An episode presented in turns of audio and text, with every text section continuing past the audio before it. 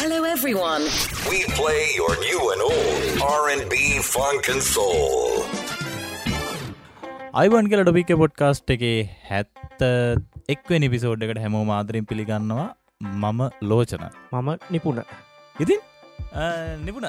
අපි පොරොන්දුනානේ කතා කරනවයි කියලා සින්දු ගැන කවස් ගැන. ඔවු අවරගේ ඔරිජිනල පොඩක් හල මුද කටේ අමත කලා ඇතිමේක ඕනේ මේක. එච්චර වැඩින් ඇහුණෙන් නැතින්ද අපි ඔරිජිනල කහලම මනිකේ මගේ හිතේ මුදුවේ නුරා හැඟුම් යාවී.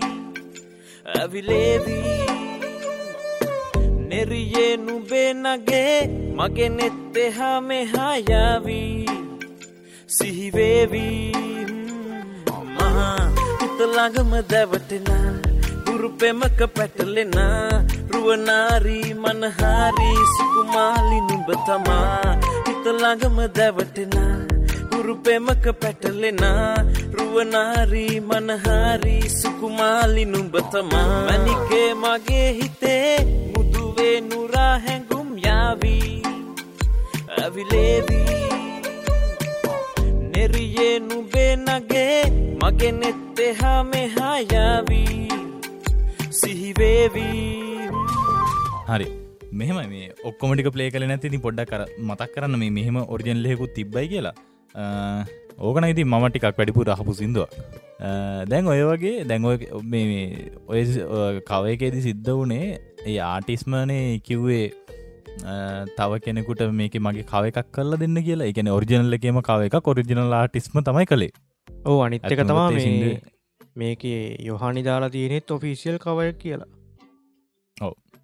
එත්තකොට මේ වගේ වැඩක් කල තින අපේ කපුගේ මස්ටස ඔවු මේක රීමේක එකක්කෝ තරණේද හරි පොඩ්ඩක් මෙන මේ සිින්දුව බලන්නකෝ අහලති නොද කියලා. මේ ඇවිල්ලා අපිට අහල්ලා පුරුදු සින්දුව. නින්ද නැතිරේ සඳ කඳුල්ලුමීදුමේ පැංගිලා අඩන්නේ ප්‍රථම ප්‍රේමයේ තාරුකා දියගිලි නිල්ලෙලිය නිවේ. ඇයි බින්දු වැටේවී රෝස පෙත්ති කඩාහැලේ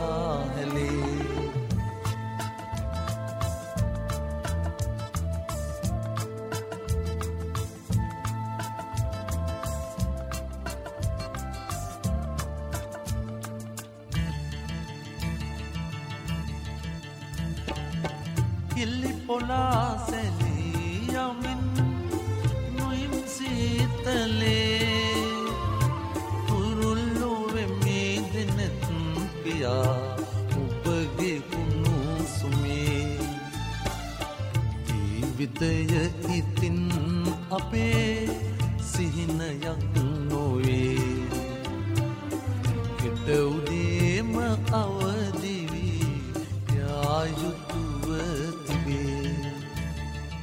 ඉතින් ඕකේ ඔරිම චිනල් එක. හරිද? දැන් මේක තමයි හිට්ටිච්ච එක. දැන් මේක කොච්චර හිට්ටුනාද කියලා කිවොත් හෙම සාමාන්‍යෙන් අනුව අසුව දශකයේ අයට බූට් එකක් කියලා කිව්වොත් එදා රෑට අනිවාර්යම මේක අහන්නව සෙට්ටෙනවා අර දුක කියන එකේ පතුලටම කිමි දෙන්න. හැබැයි මේක ඔරිජිනල්ල ගැහුවොත්නං එහෙම ෆිලින්නක් ඒද කියලා පුංචි ප්‍රශ්නකුත් තියෙන මේ තියෙන්නේ නින්ද නැතිරයි ඔරිම ජිනල්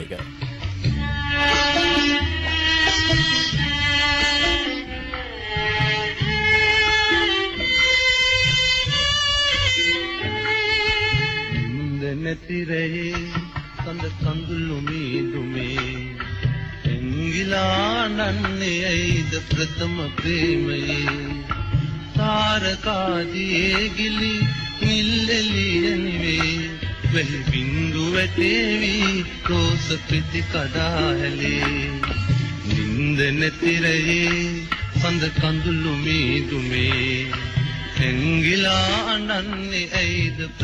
මේ? දැන් මේ මේ සින්දුවත් ඉතින් අයිතිකාර ඉන්නවනේ. මේ සින්දුව මියසික් කළේ එතකොට කිව්වේ ගුණදාසකවගේ මහත්මයා. එතකොට ලිව්වේ රත්නශ්‍රී විජසිංහයන්. හරිද? හරි. එතකොට එයාගේ වචනවලින් අපි පොඩ්ඩක් අහලා බලමුද මේ සින්දුව ගැන පොඩ්ඩක්? හොඳයි. අපි මේක අහල බලමු මේ ගීතයන මහිතන අවුරුදු තිස් තුනක් විතර පරණයි මට ඔගොලු ඉපදිලත් නෑ කියල එතකොට මේක මගේ පෞද්ගලික අත්දැකීමක්ම තමයි අපි ආදරය කරන කාලේ පෙන් වෙලා යන්න වනාම ලියපුදේ අත්දැකීම් තමයි තියෙන් මේක හොඟ දෙනෙක්කට මේ මුල් වචනවල තියෙන දේවල් තේරෙලා නැති නිසා මට පොඩ්ඩක් පැහැදිලි කරන්න අවස්ථාවක් ලැබීම ගැන මම සතුටුයි. නිින්ද නැති රැයේ සඳ කඳුළු මේතුමේ රාත්‍රියට නිින්ද යන්නේ. නිදි වරාගෙන හඳ මීදුම කඳුළු ඇකිරනවා වගේ ඒ කඳුළු මීදුම අස්සේ හඳ ඉන්නවා. හඳ කියන්නේ කවුද? පෙම්වතිය. හැංගිලා අඬන්නේ ඇයිද ප්‍රථම ප්‍රේමේ? ප්‍රථම ප්‍රේමන්තිය තමයි ඇය. ඇය හඳක් වගේ කඳුළු මීදුමේ ඇඟේ හඬනවා. තාරකා දියේ ගිලී නිල් එළිය නෙමේ තාරකා කියන්නේ ඇගේ ඇස් කඳුළු වලින් බොඳ වෙච්ච ඇස් කඳුළු වලම ගිලිලා නිල් පාට එළිය නිල් කාන්තිය නිවිලා යනවා. වැහි බින්දු ඇටේවි ඔන්න අඩන්න පටන් ගන්නවා. රෝස පෙති කඩා හැලේ රෝස පෙති වැනි දෙතොල් කඩා වැටෙනවා. ওই ටික තමයි මුලින් තියෙන්නේ ඔය. ඊට පස්සේ කියනවා එවුන් එකතු වෙන වෙලාව සම්භෝග ශෘංගාරය. හැබැයි එතෙන්දි මතක් කරනවා ජීවිතයේ තෙන් අපේ සිහිනයක් නොවේ හෙට උදේම අවදි වී ආයුතෝ තිබේ. වෙන් වෙලා යන්න වෙනවා. අන්තිම කාරණේ සඳ රැයගෙවේ සඳත්මිනේ දුරයි ජීවිතයේ ඉතින් අවසරයි මගේ පුංචි කුමරියේ. කටුවලට දෙතොල් තියා මලක් නැති ගසේ සිඹිමි එක මහා දුවයි සොඳුරේ මගේ. දැන් හුඟ දෙනෙක් මේක මේ එක එක අර්ථකථන දීපු පද දෙකක් ඕක. ඕක එච්චර දේවල් නෑ. ඕක තියෙන්නේ අපට ලැබිලා තියෙන මේ දුෂ්කර අමාරු ජීවිතේ. එක කටු කටු පඳුරක් වගේ කටු පොකුරක් වගේ. අපි ඒක බාරගමු. බාරගෙන එක සිප ගනිමු. එකෙන් හෙට මල් පිපේ. දුෂ්කරේ කියා හැර යා යුතුද ජීවිතය කටු පොකුර සිප ගනිමි හෙට මලක් වනු පිණිස්.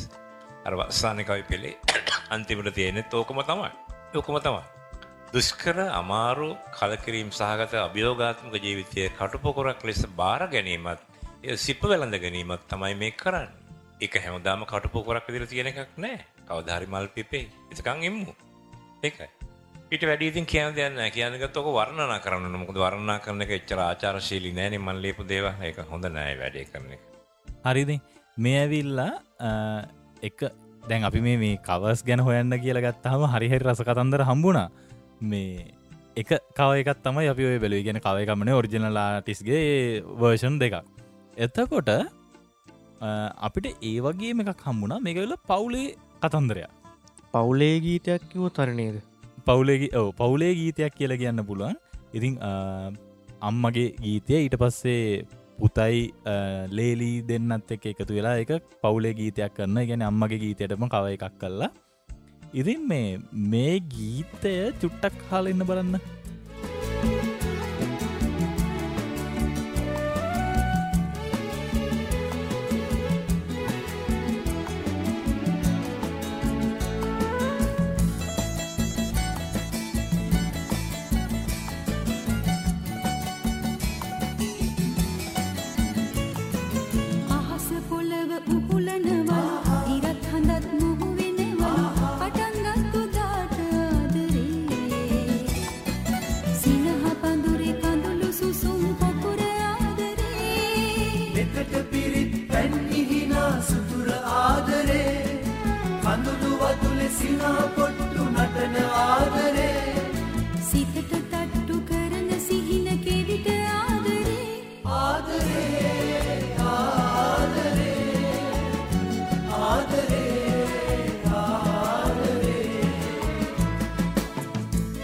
දැම් මෙහෙමනි කතන්දරේ. දැන් සාමාන්‍යයෙන් ලංකාවේ ගීත සාහිත්‍ය ගත්තාහම නිෂ්පාදනය කරන තැන තියනනි සිින්දුවක්. මේකැල්ලා මියසික් ඉන්ඩස්ට්‍රිය එකක්නේ. මේක වෙලා නිෂ්පාදනයක්. මේ නිෂ්පාදනය විල්ල ඊට පස්සේ රස්කය ගාවට විල්ල මේක ජනප්‍රිය වුණ හම නවතිනක හෙදන්නවද කොත නින්ද නවතින්නේ? ගොඩක් කලාවට උත්සාවිය තමයි නවතින්නේ. ඉතින් අද ඉස්සර කාලේ හරි රස කතන්දර සිද්ධලා දින ඉගැන්නේ ඒගැනේ සෑහන නික ගහමරාගන්න ලෙවල් එකටම ගිල්ල තියෙන හැබැයි ඒගොල්ල හරිම සොන්දුරු මිනිස්සු. එහෙම එදේවල් අර හරි සතුටින් කතා කරලා ඉවර කරන්න ජාතිය මිනිසුරිකක් ඉඳලා තියෙනවා. අද කාලට වඩා සෑහෙන්න වෙනස්. හැබැයි ඉසර ඉසර ඉඳල නැහැ කියන්න බෑ. සිින්දුවලට ගහමරාගෙන එහෙම තියෙනවා. ගැන්නේ අතින් පයින්න මේ වචනයෙන්. එතකොට පේපාටිකල්ලලින් එහෙම යුද්ධ කල්ලා තියෙනවා. එතකොට අපි ඊළඟ පිසෝඩ් එකෙති කතා කර නොයගේ රස කතන්දරයක් එක සිින්දුවන්න මේ සිින්දුවලින් ගිය වලියක් ගැන.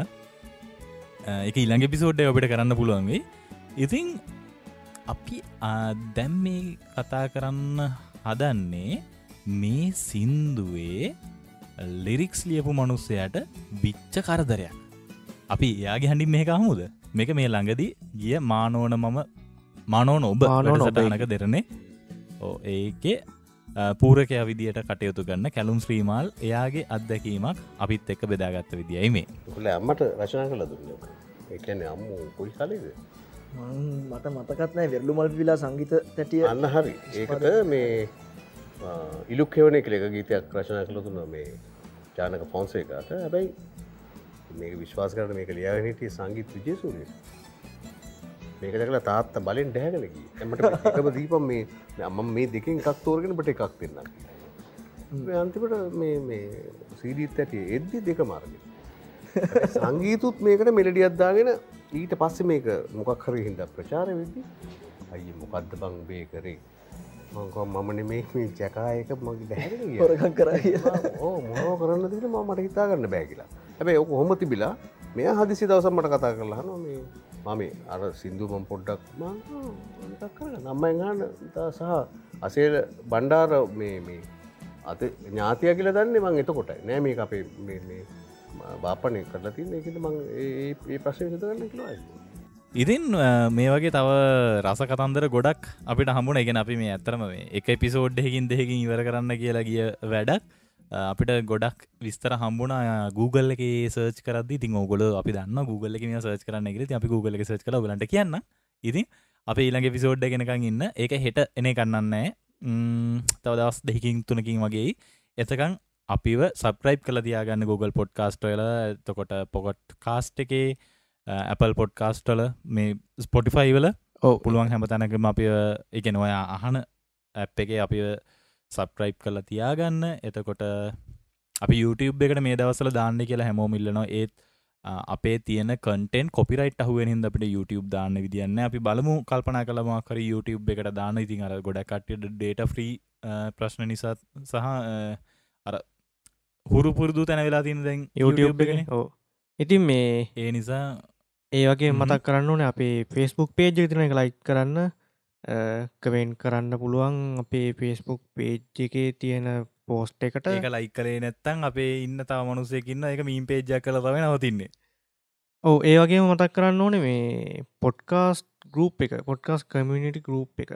පොඩ්කාස්ට් අසන්නන්ගේ පොඩ්කාස්ට් අසන්නන්ගේ සංසදය. සංගම සංසදය ඔව්. සංසදය. මට හැමදාම් පැටල. සංසදය ඒකටත් එන්න. ඒ අලු පොඩ්කාස්ට් ගැන යන සිංහල පොඩ්කාස්ට් ගැන.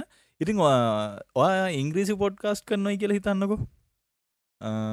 ටොපික් එක හන ඉංග්‍රිසි පොඩ්කාස්ට් කරන කෙනෙක් නං ඔයා වාඩත් ඒකට එන්න පුළුවන්. එක සිංහල පොඩ්කාස්ට් නට අපිට ඒක ප්‍රශ්නන්න ගෙන ලංකාවන්න කට්ටිය ඇවිල්ල ඔයාගේ පෝස්ට එක ෂයා කරන්න. ඒකට අවසර තියෙන හැබැයි අම්, අහන කවරු හරින්න නම් වගේ YouTube චනල් ලිංක් හෙම දැම්ම හම මේක ඇපරෝල් වෙන්නේ නැති අ, පොඩි එහෙම ඒකැන ඒක පොඩි ප්‍රෝග්‍රම් මේ පොඩි අවුලත් තින ඒව දැම්මහම මේක ඇපරුල් එන්නේ ඒ පොඩි ප්‍රශ්නයක් තියෙනවා. ඔයා පොඩ්කාස්ටක YouTube බලින් කරන්න නම් පොඩ්ඩක් ඒක මේ පෝස්ට් එක පොඩ්ඩක් මෙන්ෂන් කරලා තියන්න. ඔය ගැන මේ පොඩ්කාස්ට් කියන වචනයක් ගැවිලා තියෙන්ට ඕනේ. හරි එත් එකම වාට පොඩ්ඩක් අහන්න පොඩි ලිංක එකක් අපි දීල යන්නම්. මේක විල්ලා මම ආසාාවෙන්ආපු රේඩියෝ ප්‍රෝග්‍රෑම් එකක් පොඩ්කාස් ෆෝමට් එකෙන් තමයි මේක කරලා තියෙන්නේ මේක ඇවිල්ලා FM දෙරනෙත් ඒත් එක්කම නෙත් එකෙත් ගිය ප්‍රෝග්‍රෑම් එකක්. එහෙම මෙහින් කලිප්ස් තාම ඉන්ටනෙට් එක තියෙන නෙත් එක ගියවන ඔක්කොමටික සවන්් ලව් එක තාම එහෙම තියෙනවා. පරිස්සමට තියෙනවා. දෙරණ ගියවටි කනං ඉතින් දෙරණ චනල්ලකින් මයින් කල්ලා තියෙන්නේ. හැබැයි ඩවන්ලෝඩ් කරගත්ත කීප දෙනෙක්. ඒ ටික YouTube දාලා තියෙනවා. ඉතින් අපි ඒක ලිංක එකත් දාන්නම්. ඒ අහන්න. ඒක ඇතම මේ ටොපික් එක මේ වගේ ෆෝමට් එකට එන්න හේතු විච්ච එක එපිසෝඩ් එක හේතුවත් තමයි රෑයිර පාන කියල කියන්නේ. හරිම ලස්සන්ට එක ප්‍රසන් කරන අපි කරනවා ගෙනීම එක පොඩ ප්‍රෆෙෂනල් ඉදිර වැඩේ කරගෙන යන නියමයි. අයිත් ඒක කරනවනම් හොඳයි කළ හිතනවා. ඒක කොන්සට් එහෙකුත් කලාර අයිර පාන කියලා. එකත් අහන්න. එනගතින් ඇතිනේ දද කතා කලා ටිකක්දිගේ පිසෝඩ්ඩක්ුණ සිින්දුද්දාපු හිද මතක ඇතුව එලියට යනවනම් මාස්ක එක දාන්න. හැබැයි මේ කොරන්ටයින් වෙලා ඉන්න ඕන කාලේ නිරෝධාය නැදිරි නීතිය දාලා තියෙන වෙලාවක එලියට යන එක ගැන දෙපාරක් හිතන්න. අපි ගේලෙන්න මම ලෝචන. මමන පුුණ අහස පොළව උහුලනවලු ඉරත් හඳත් මුහුවෙනවලු පටගත් තුදාට ආදරේ? සින්නහ පඳුරේ කඳුළු සුසුම් පොකුර ආදරේ එතට පිරිත් පැන්නිහිනා සොතුර ආදරේ. කඳුළු වදුලෙ සිනහ පොට්ටු නටන ආදරේ. සිතට තට්ටු කරන සිහින කෙවිට ආදරේ. ආදරේ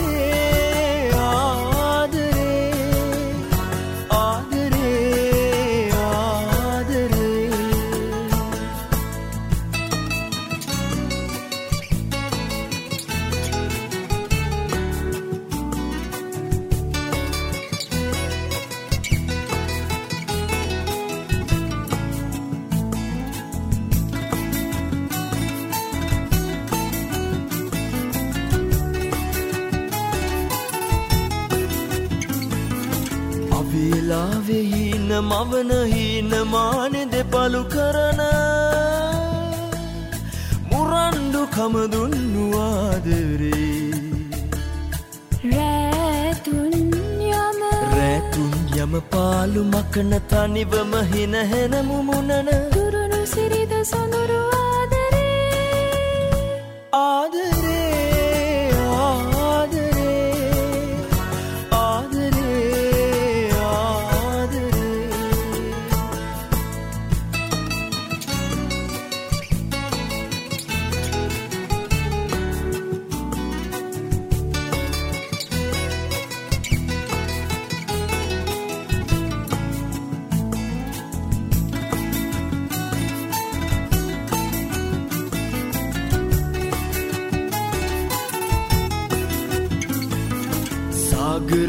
කඳුළු හදන මහසුළඟට සුසුම් බෙදන. විනයක් නැති දැන ආදරේ. හිතෙන් හිතට. හිතෙන් හිතට ඉව අල්ලන නෙතින් නෙතට මාරු කෙරෙන දාර්ශනික දහමාදරේ අහස පුලව උහුලනවලු ඉරත් හඳත් මුහුවෙනවලු පටගත් කඳුළු සුසුම් පොකුර ආදරේ. නෙතට පිරිත් පැන්නිහිනා සුතුර ආදරේ. කඳුළු වතුලෙ සිනහ පොට්ටු නටන ආදරේ.